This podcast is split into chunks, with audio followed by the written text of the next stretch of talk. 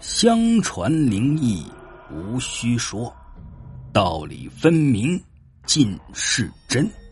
但信此中深护甚，修行所愿不因循。听众朋友，欢迎收听由欧阳飞雪为您讲述那些诡异的民间传说。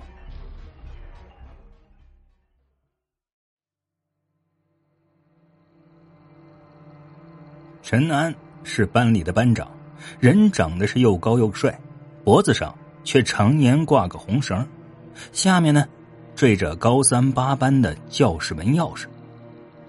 女同学看到他钥匙，总是偷偷的捂嘴笑，而班里的男生则是光明正大的嘲笑他老土，劝他赶紧换成钥匙扣。每当这时候，陈安呢总是笑而不语。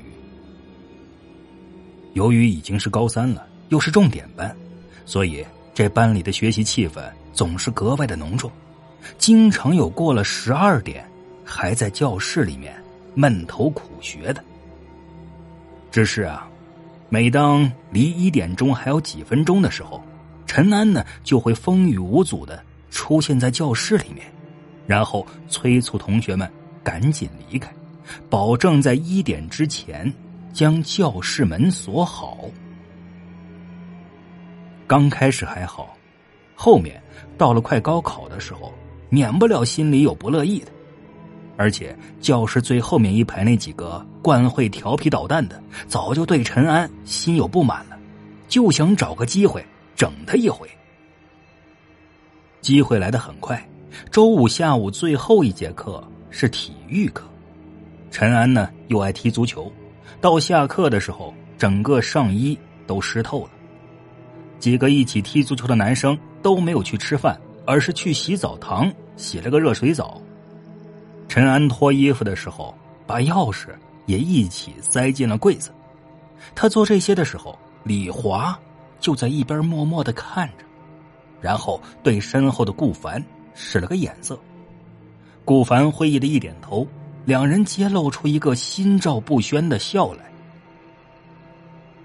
等几人出来的时候，陈安却像是没有发现任何的异样，十分平静的穿衣离开了。李华疑惑的看向顾凡，顾凡嘿嘿一笑，朝他亮了亮掌心，那里面正躺着一枚亮晶晶的钥匙。为了让高三学生好好休息，教学楼周六周天。正常开放，但是周五到周六的晚上都是锁上的，这也给了他们动手的机会。过了一点，众人都已经熟睡的时候，这俩人翻过教学楼的铁门，猫着腰躲过鼾声震天响的门卫，偷着用钥匙开门进了教室。他们的想法很简单。既然教室门钥匙在陈安手里，又没有丢过，要是教室里面丢了东西，肯定和陈安脱不开干系。